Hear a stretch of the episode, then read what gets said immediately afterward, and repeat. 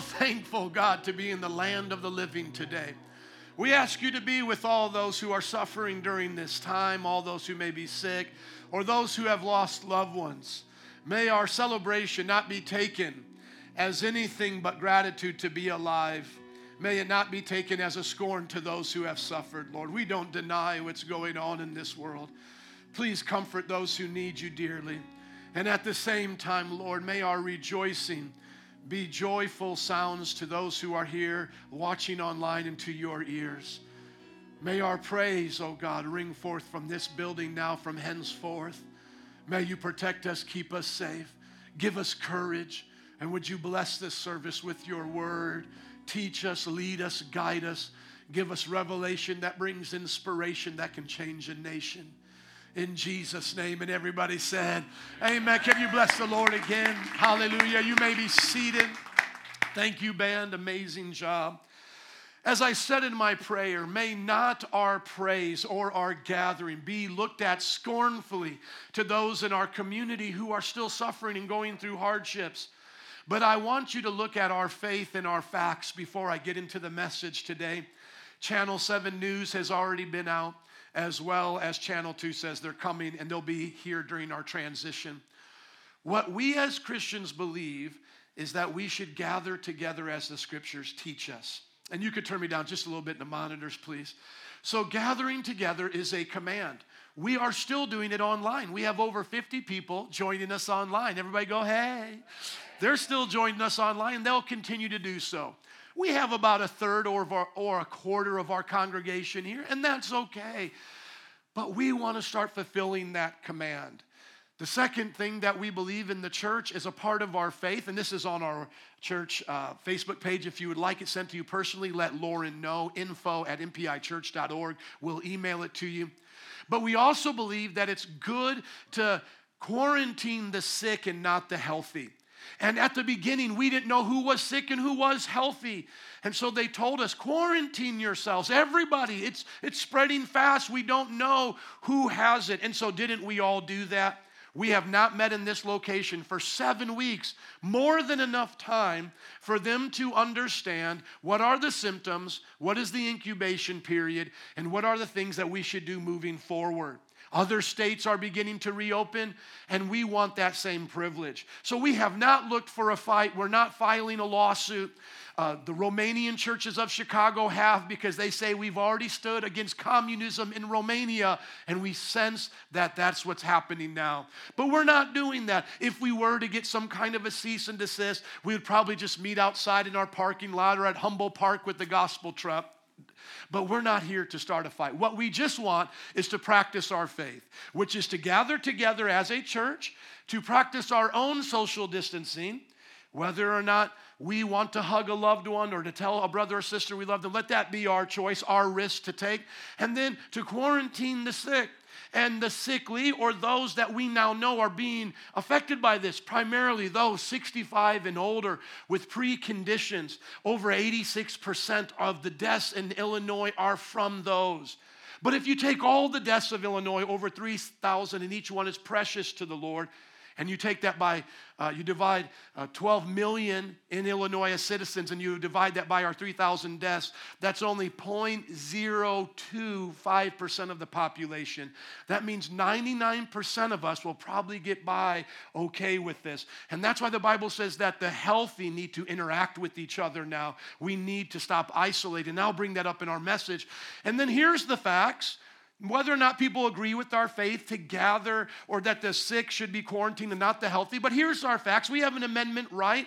The First Amendment to gather. It's our choice. This is part of our religion. Don't you believe this is part of your religion to come to church, to choose whether or not you want to hold hands or sit next to somebody? That's part of your religion. And the First Amendment protects that. Uh, we can willingly lay that down as we did if we think it will help people to love our neighbor. But we think loving our neighbor now means to see our neighbor and to have fellowship with them. And if you don't want the spittle that comes from my preaching, wear the mask or sit further back. But that's our First Amendment right. The second fact is, is that other countries and other states, even in America, didn't lock down and they fare just as good, if not better, than those that did. If you look to Sweden compared to the other European countries, especially like Belgium right next to it, or Italy or Spain, them giving their people the choice on how they would lock down and how they would quarantine, they actually did better by a long shot than Belgium, Italy, and Spain. And though there may be factors like the kind of flu shots each country got and how they reacted to the COVID, though we know the COVID is not the flu, it has similarities to it. They, they're looking at the different flu shots each nation had or the age of each nation or the smoking habits. But for what, whatever reason, places like Sweden that allowed their people to continue to do this, go to restaurants, fared even better than their European nations. So it's not that science says there's only one way to lock down, there's multiple ways. And once again, we've already done seven weeks. Also, when you look at our situation in Illinois, and you can go to the websites that I that I think uh, that I have here, and these are from governmental websites. No conspiracy. We have plenty of ventilators and ICU rooms available for those who contact the COVID. And we're not saying that we may not contact it. You may contact it here, and that's part of your risk if you come to a place like this. But as I get to point number five, you're going to realize that you're going to contact it no matter what. They say now it's going to be with us, and it's going to cycle through most likely with our flu. And so around flu season, it will also be COVID season, at least for the next one to three years until we all get it. And so I guess I did say 0.5. And so now our only hope is a vaccine to slow it, to have the right things in place for doctors to help those who get it, and to have a herd immunity where we become immune to it over time through what our body does. But when you look to the state of Illinois, we have enough ICU rooms, we have enough ventilators, and as a sign that things are okay as of now, we're not talking about the past. Remember, we weren't here seven weeks ago. As of now, they have shut down our field hospitals, the largest being McCormick, which I believe only had 100 at the most during the height, and they have never even used the other ones from what I could find in my research, like the one in Elgin and other places.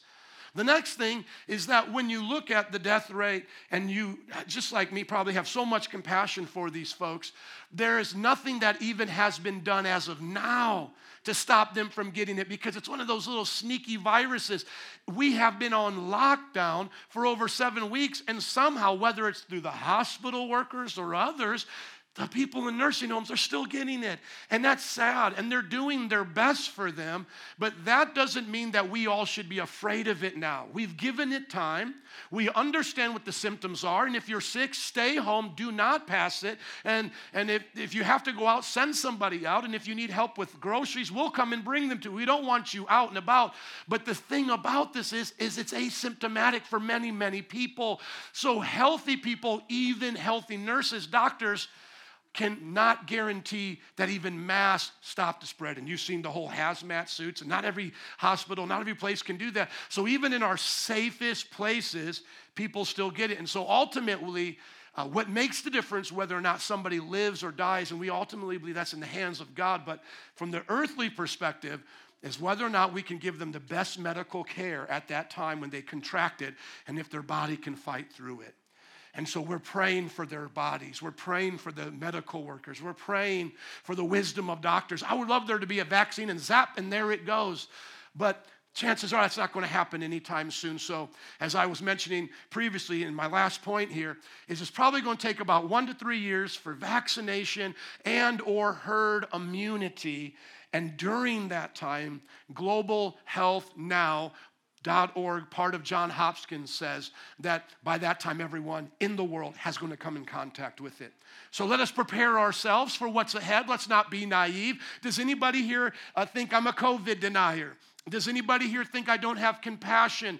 And some of our neighbors, they're, they're upset with us online. They, they've called the aldermen and all these different things. And and they know that uh, a church is meeting here, and that's made them so upset. But we're doing this because we love you, neighbor. We want to be on the front lines. We want to be a part of the brave, the courageous, who start interacting in small numbers. Because whether or not you live in Texas, Florida, Indiana, or Illinois, this is what we now need to do. And I hope that our state will join with that not to mention for the sake of a lot of small businesses who are suffering during this time. If Walmart can be open, your small business should be open. We know that. And if you uh, trust the government and you trust that they always have your best interests in mind, then I have a bridge to sell you in New York. Uh, the Brooklyn Bridge is for sale. But if you can test the government and not always be so gullible and just test their facts, I think you'll come up to this. And so, without conspiracy, without judging what's in our mayor's heart or governor's heart, without trying to understand the difference between Texas and why they're free and why we're more on lockdown, I have chosen with my family in this church to open it up to the public, to whoever is willing to come, and to take those risks upon themselves to start developing herd immunity, to pray for the sick, to quarantine ourselves if we do get sick, and have a place of hope for the community. Can I hear an amen to that? That's our intention. Amen. Amen. If somebody wants to praise the Lord, that's our intention. Neighbors, we don't intend anything else except good for you, and we hope that you bless us the same way. Wouldn't it just be something, or doesn't it just show, rather, the stupidity of people when they say, in the name of health, they now wish we would all catch the COVID?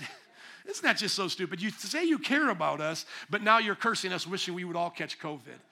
Wouldn't you just want to share different facts if they were out there? But they don't have different facts. They're just upset. And we love them. That's okay. They haven't checked what the government is doing. The government doesn't have different facts than this, by the way. Everybody's looking at the same facts, and so you should do the same. Though we're not experts, we can become expert researchers. And like I said, these are all governmental websites, and we are going to take our First Amendment right to do this. And I hope that you enjoy yourself here. And if you catch the COVID at MPI, just vaccinate yourself, quarantine yourself, and pray for yourself. We'll come pray for you, okay? But I don't think you will. I really don't. I think that for most of us, we probably have already experienced a lot of it already. And they say upwards of 25% have already been in contact with it. But maybe it's more. Who knows? But I'm willing to take that risk. Let's go into our word. Uh, it's good for man not to dwell alone. Open with me to Psalm 133. I heard one preacher say, yeah, now they're going to blame the churches. They won't blame Walmart. They won't blame uh, going to the hardware store. They're all going to say, if they get it, they got it at church. Well, you know what? You can get it anywhere. How did we get it throughout the last seven weeks? I had a brother in the church catch COVID and he was on lockdown. How did he get it? And that's where we have to understand that there's always risk to life. And so we quarantine the sick and we pray for them, but we who are healthy should continue to interact. Now, let me just say this in Psalm 133, verse 1, and as we get into our message, the psalmist is encouraging us here about the blessing of unity. And he says, How good and pleasant it is when God's people live together in unity. We are supposed to live together, we are supposed to share life together. The Bible says it is like the precious oil poured out on the head, running down on the beard, running down on Aaron's beard, down on the collar on his robe. It is as if the dew of Hermon were falling on Mount Zion, for there the Lord bestows his blessing, even life forever. Everybody say, The blessing of the Lord is where his people dwell together. Amen. The blessing of the Lord is where his people dwell together. Now, if you just get a look around this room, you can see that we can dwell together in different ways. Even during a time like this, in an epidemic, we can dwell together, giving each other space and wearing masks. We can dwell together, arm in arm, shoulder to shoulder.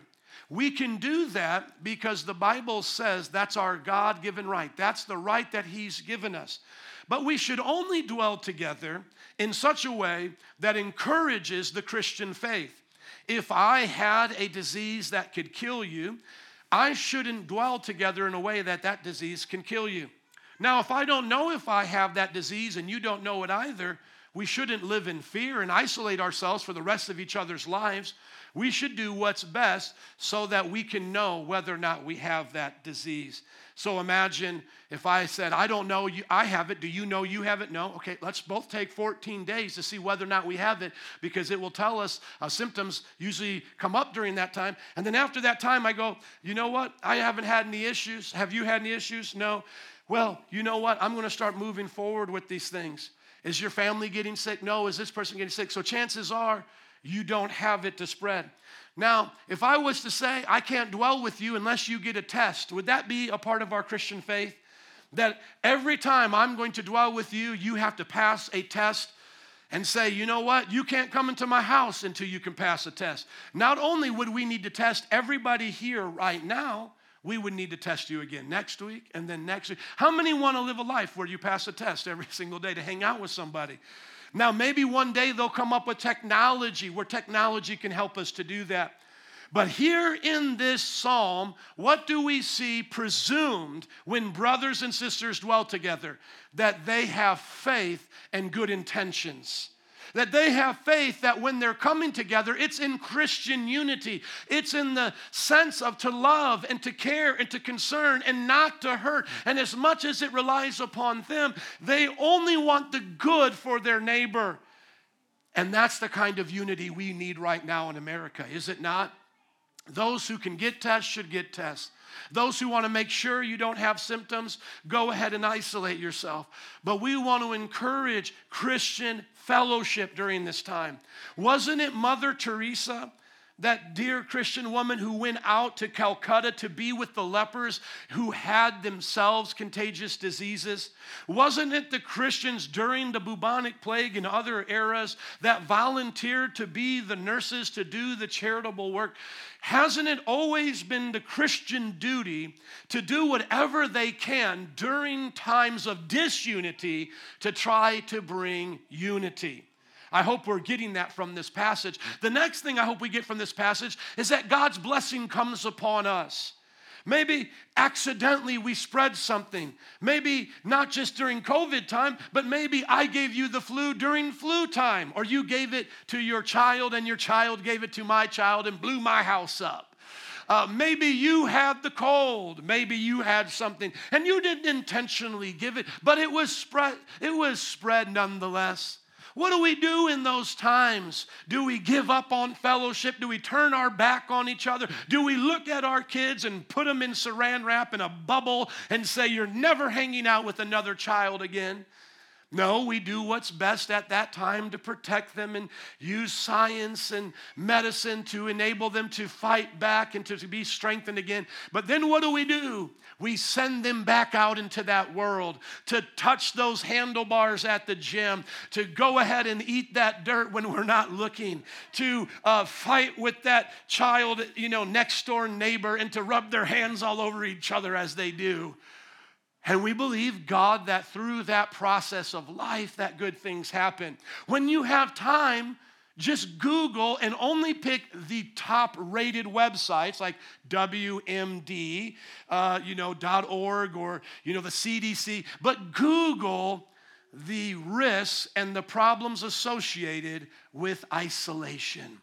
Being isolated will affect your immune system because you're not exchanging bacteria and healthy antibiotics. Uh, being immune will affect your endorphins and how your body releases chemicals that affect your immune system. We now know both psychologically and physiologically, that is mentally and physically, that we are affected by isolation. So this is not just pixie dust talk here that when the church comes together, it's like dew coming on Mount, Mount uh, Zion here, that there's a blessing in Christian unity. This has been shown through science that isolation hurts and that good gathering helps.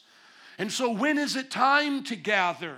When is it time to get together? Well, let's go to the book of James because he helps us and gives us situations of when we should gather together. And you can tell me if you can relate to this. Go to James chapter 5, verse 13. During the Spanish flu in the early 1900s, the death rate was indiscriminate. It killed young, it killed old, it killed healthy, it killed everybody. And during even the quarantines, the death kept coming. And thankfully, over time, there was a vaccine developed, and now that's part of our flu vaccine. But did you know that in 1968, another kind of flu virus sprung up, even during the time of Woodstock, and killed over 100,000 Americans? But during that time, they didn't quarantine like we did now. Uh, they didn't socially isolate, and it seemed to have passed through as they developed a vaccine. And even now, they called it the Hong Kong flu. A part of your flu vaccination shot includes that strain from 1968. Have we, of Americans, done things differently? Yes. And we'll see as time goes on. I'm not here to start an argument about facts we don't have yet. We'll see whether or not 1968 was better or worse than 2020. We don't know. Over a long period of time, we can look at Sweden and compare them to Italy and to Belgium, who have almost twice the number of deaths per million. But this is what I can say in 1968 that they were allowed to do that I know was for their good, and that was go to church. Because James says when we should gather together as the church, under what circumstances. And I think today we're in that similar circumstance. And I hope and pray that even if you're with us online, that you're supporting us who are gathering together because Jesus said through his apostle, Is anyone among you in trouble? Let them pray. Is anyone happy? Let them sing songs of praise. Didn't we do that today?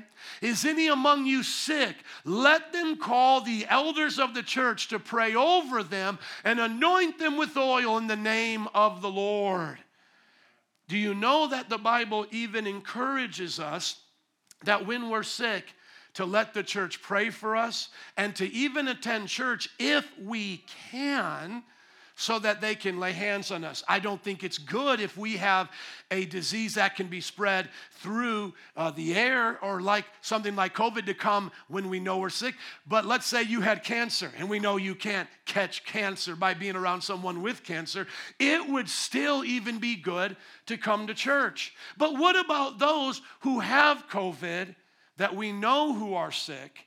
And that they need our prayers. We should be able to pray for them in the hospitals as well, shouldn't we? Have you heard the best science about the mask? The masks don't prevent you from getting COVID, they prevent the carrier from spreading it as fast.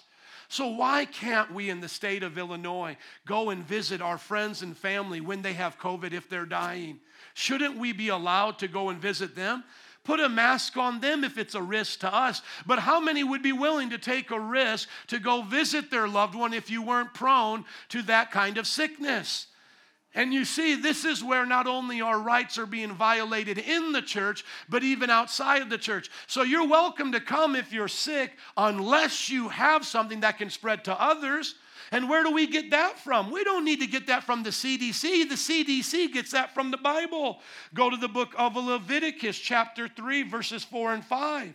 So, when is it good not to come to church if you're sick or dealing with something? Not to come to church, even if you're sick, is when you have something that is contagious. Leviticus chapter 13, verses 4 through 5. What did I say originally? Sorry, verses uh, chapter 13.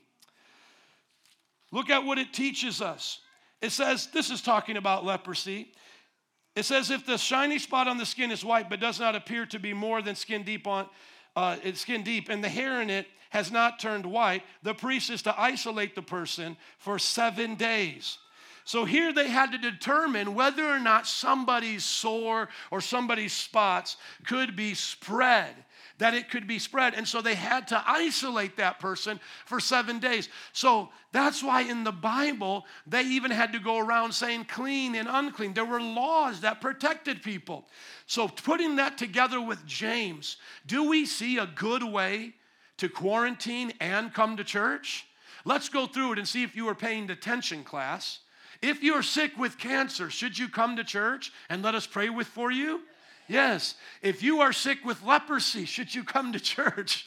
No. If you're sick with COVID, no. But here's the deal how do you know if you have leprosy? Until you get leprosy. How do you know if you have COVID? Until you have, you get my point here? You and I are to live in this world of risk without a bubble. And we are to pray that it doesn't spread. And if we see that it spreads, we start to make the right changes in place. How many are glad you came to gather together? But what happens when we gather together? Look at 1 Corinthians chapter 12 verse 26. The Bible says the body of Christ is strengthened.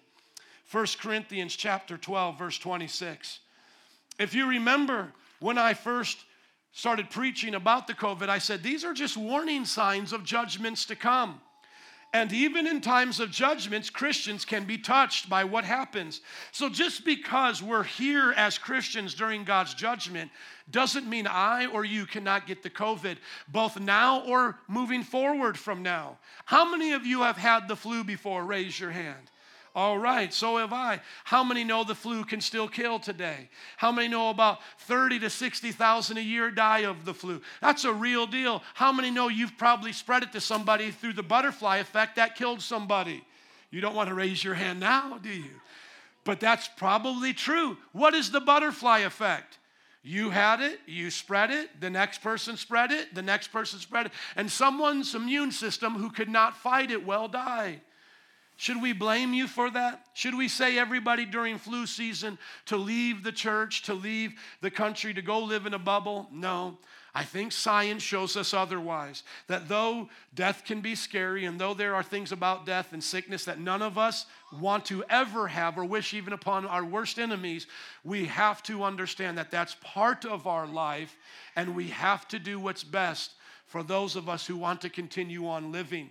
And even though someone like my family member passed not during this time, but during another time from pneumonia, which more than likely came from influenza, which could have came from you repairing their air conditioning in their house that day, or it could have came from your child when they were at the park and they pinched their little cheeks or did something.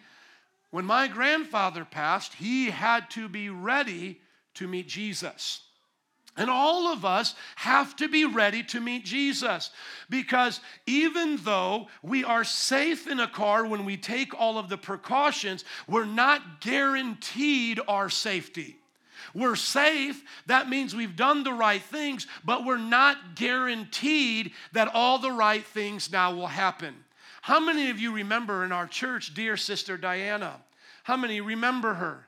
Either you're not listening or you don't know how to raise a hand. How many remember our dear sister Diana? How many know she passed? And as she passed, it was something to do with her breathing and her ability and her lungs. She was a young woman. When did this happen? Around February or before? November, during the beginning of flu season. And now they're doing their tests, and who knows if they can go back and do a COVID test. Maybe they have the ability to do that, but I, but from what I understand, that her body, what was she cremated? Was she cremated? Yes, so I don't I don't think they can do that, but I don't know if they keep specimens for, for future research. But we'll never know. She passed within instance. Now, how many of you at that time felt a fear, those of you who were close to her, going, if it can happen to Diana, it can happen to me? Let's be honest, many of us did. Now, did that stop you from living? Did that stop you from breathing? My youth pastor had a brain aneurysm while he was shooting hoops, and he was my age, in his 40s. Had no idea, just was playing basketball. Something exploded in the brain, the brain cell. You know how those things go. Uh, doctors could explain better, but he had a brain aneurysm, fell down dead, left behind his wife and children and all of these precious people who loved him. Does that mean I don't shoot hoops anymore? No, because what I have to do to live is to begin to understand that there will be risk as a part of my life and that I have to begin to choose those risks and compare them and weigh them to the things that I like, to the things that I want to do, and the hopes and dreams that I have for my family. And so maybe if he never would have played basketball that day, and strained his body. Maybe if he only would have gone to yoga, wear yoga pants, and be a vegetarian, he may never have had that brain aneurysm. But did he know that at the time? Did he rob his children of having a father and a husband? Did he was he selfish for going on that basketball court that day? Of course he wasn't. He was choosing to live. And a part of him choosing to live was to play basketball as a 40 plus year old man. And it just happened to be that his brain had had enough and had to go out that day. Well, can we say that about us and the day we're going to die? I think so. We'll probably have gotten something that was a part of our life and or that was a part of our heritage. You love your mom. But did you know your mom had cancer? And her mom had, and her mom gave you cancer. Now, here's a question. You ready? If you had a choice, would you switch moms? Not to have cancer in your genetic history? Would you say, Shame on you, mom, for having kids? Mom, you know grandma died from cancer. Chances are you're to die from cancer. Tisk, tisk, mom. We shouldn't have had, you shouldn't have had kids. We shouldn't be here right now. And if I had a choice, mom, I would choose a different mom without cancer. Of course not. It's a part of life. It's a part of the curse on the earth because of humanity's sin. And it's a part of the reason why Jesus died on the cross was to break the curse of sickness so that we all might live forever. And so the mother who has cancer and yet in her genes and yet still decides to have children, she's not sinning against humanity. We're not Darwinist here, thinking that we should be like Nazis in a laboratory building the Aryan or the superior race, do we? We don't believe that, do we? We believe life goes on in the midst of sickness, life goes on in the midst of tragedy. And when the body of Christ get to, gets together, Paul said, if one part suffers, every part suffers with it. And if one part is honored, we all rejoice with it. Now you are the body of Christ, and each one of you is a part of it. It's time to gather in Christian unity. It's time to weigh our risks to our rewards and take our freedom seriously and begin to get the gospel message out during this time. If they show us that this turns into the influenza and they don't have enough hospital beds and they don't have enough ventilators and it's indiscriminately killing everyone of all ages and the death rate is going beyond 0.025%, then we'll do different at that time, won't we? And how many know the Bible says that there will be more? How many know that is true? I'm sorry to scare some of you, but you need to be ready to meet Jesus because the Bible says the plagues will get worse, the famines will get worse. And we always wondered, how would it look? Well, this is what it would look like.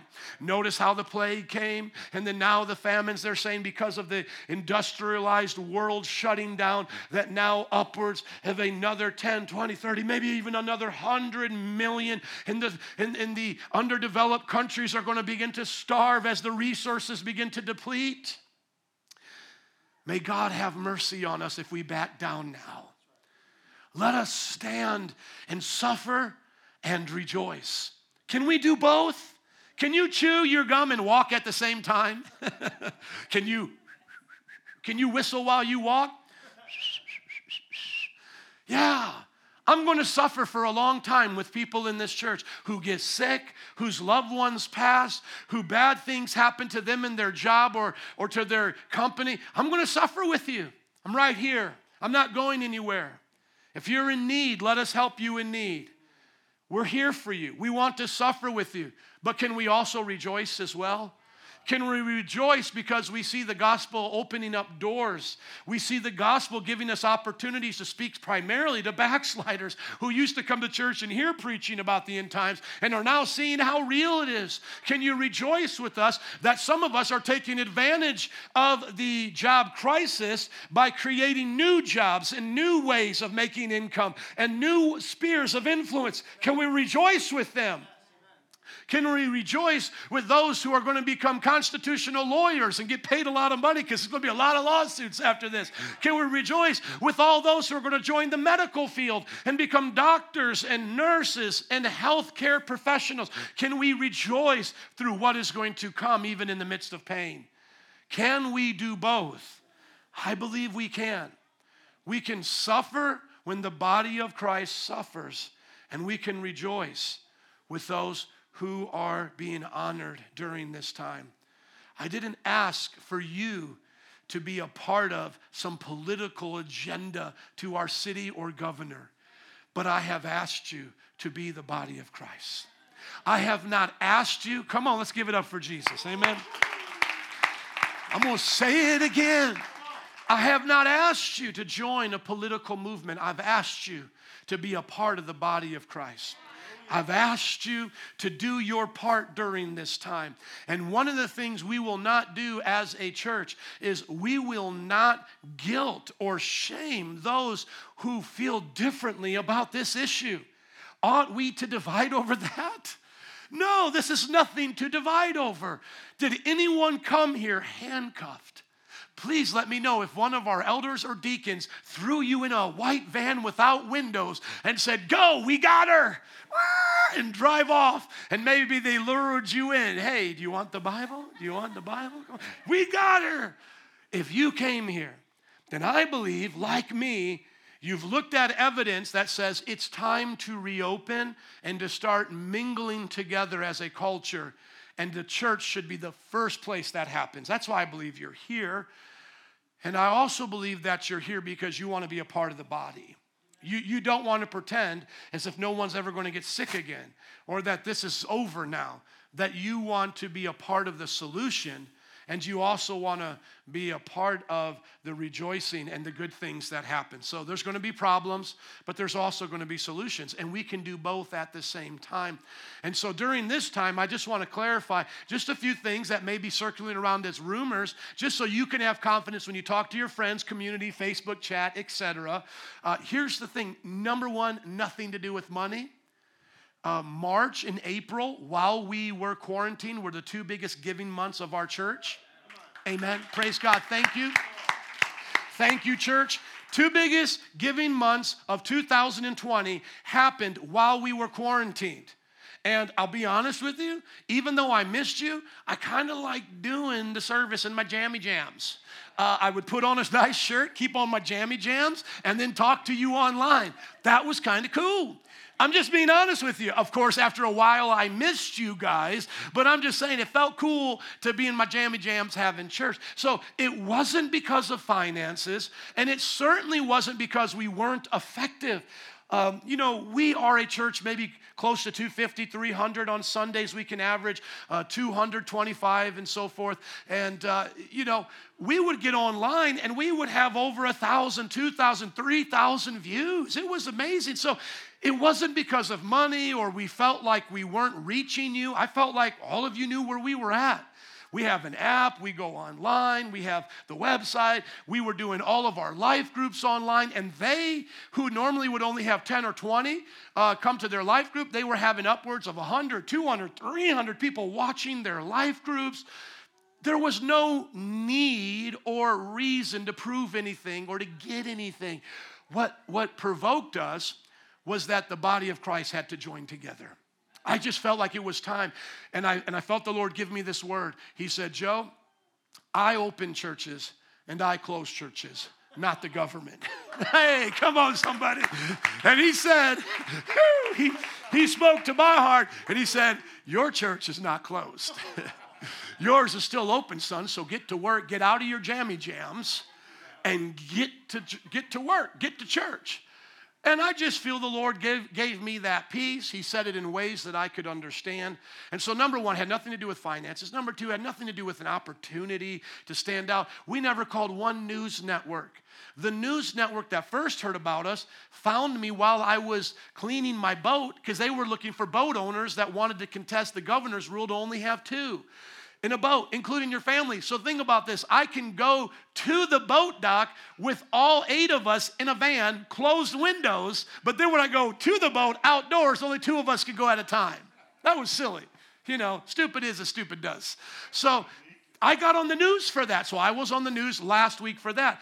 But then I told him what I do for a living is I'm a pastor that pastors in the city. And he said, Wow, we would love to interview you for that. And he said he'll be coming between our two services now. So around 2:30, look for Channel 2 News out there. But then this morning, as I got up, I was going to drive my hybrid car, you know, get good gas mileage, only about, uh, well, pretty high here, but uh, about 40 to 50 miles per gallon. So I should say it's only a gallon or two of gas for me to get back and forth to church, all that. So I was going to drive the hybrid, but the Lord told me, bring the cross, bring it in the truck. So I parked that hybrid and I put the cross back there, strapped it down, drove it with the highway down the highway. And we made that cross so we could preach from the truck to parks and Walmarts. You guys have been seeing what we've been doing. And we'll get you with an official evangelism plan, plan moving forward now. But uh, the Lord said, bring that. So I brought the truck and I said, Lord, here I am. Uh, I brought the cross in the truck. I said, Here I am, Lord, parked right there. And the Lord said this to me. I know some of you, God talk to you like this. You might be thinking that. And I'm like, yeah, he talked to me like this.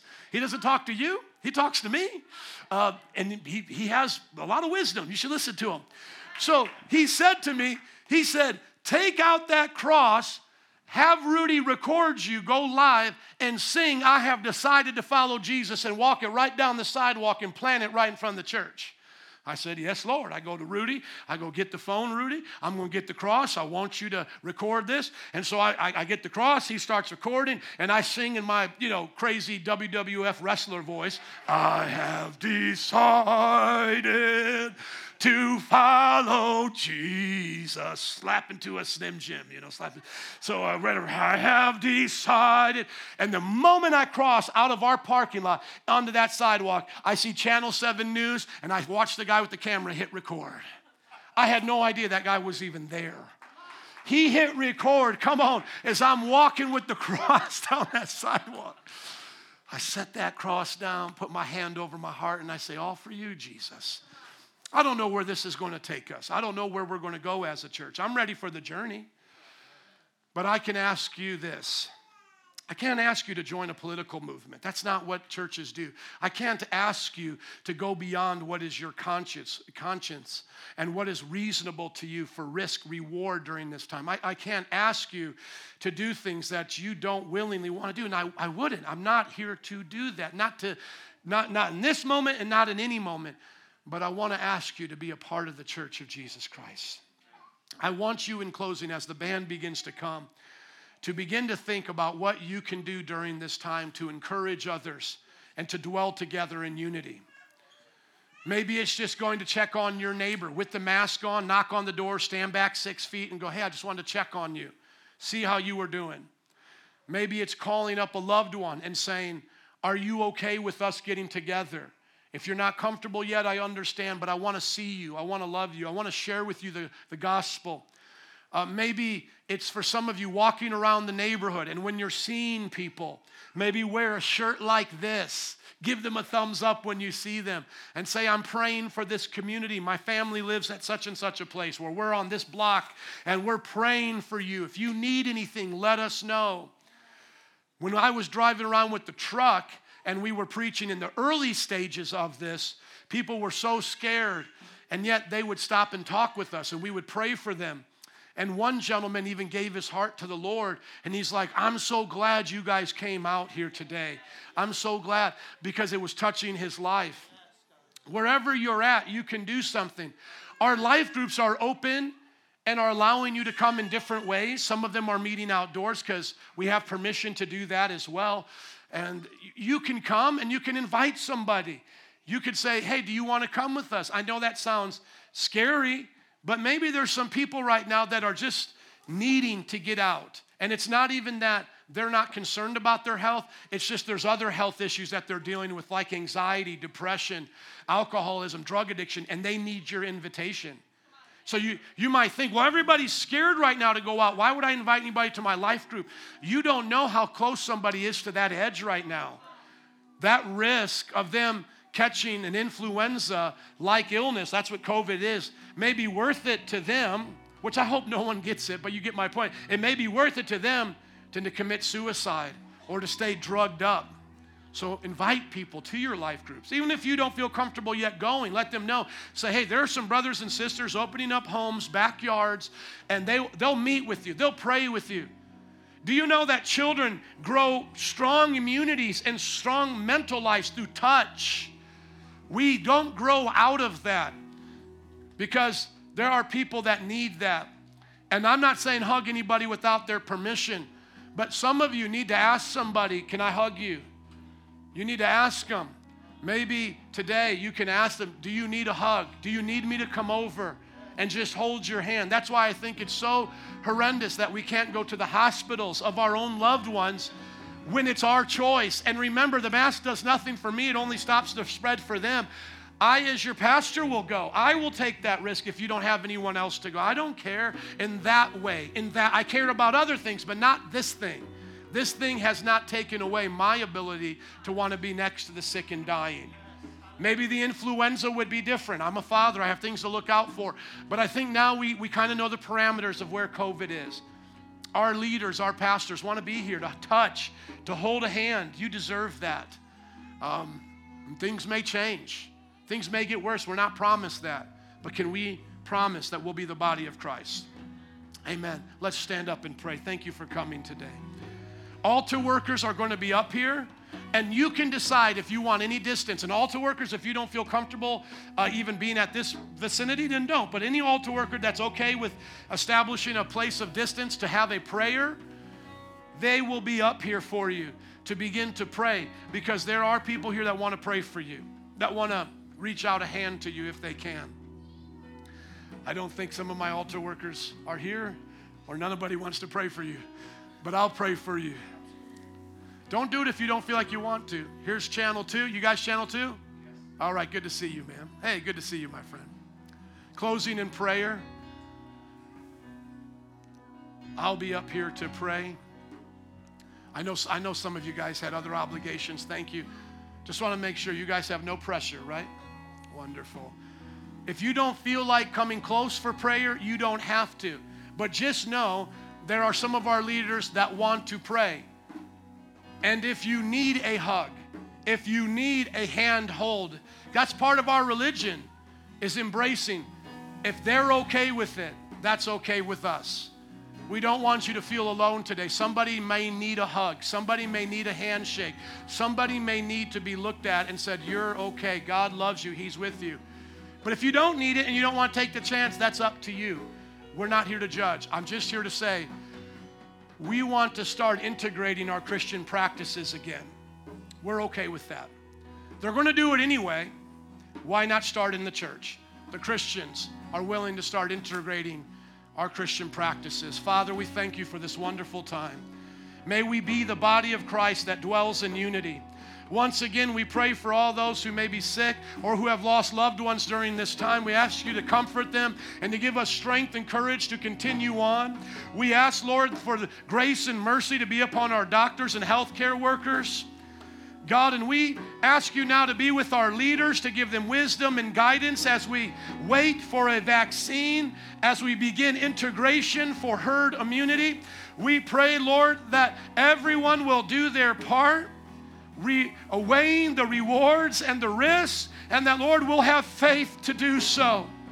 May no one uh, do anything out of obligation, but only when they feel in their heart that they're ready to start integrating and moving forward, starting here in this church.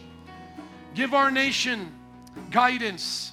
Help us to open up and to see freedom reign and Lord, should this turn into something worse, should this turn into something worse, give us the wisdom to pull back again. But Lord, as of what we've been given now, we see that it's the best thing for the church to lead the way on the front lines. Like Mother Teresa, like others who have served during times like this. May we as Christians build up our immunity now. May we build up our resistance so that we can be a part of healing hands and hope for a nation that's hurting. And anyone here who does not know Jesus, may they come to know and love him because no one is promised tomorrow. No matter all the safety precautions we take in life, everyone will have a day of death. May we all be ready for that day when we meet you, the creator and lover of our soul. May anyone here who is not ready for that day accept you into their heart, believe that you died on the cross, paid for their sins to resurrect to give them new life. In Jesus' name, in His name we pray, Father. And everybody said, Amen. Would you bless the Lord this morning? God bless you. You are dismissed. There is hand sanitizer on the way out. Take advantage of it. Those who would like prayer, come forward. Otherwise, we're going to sing a few songs and get ready for our second service.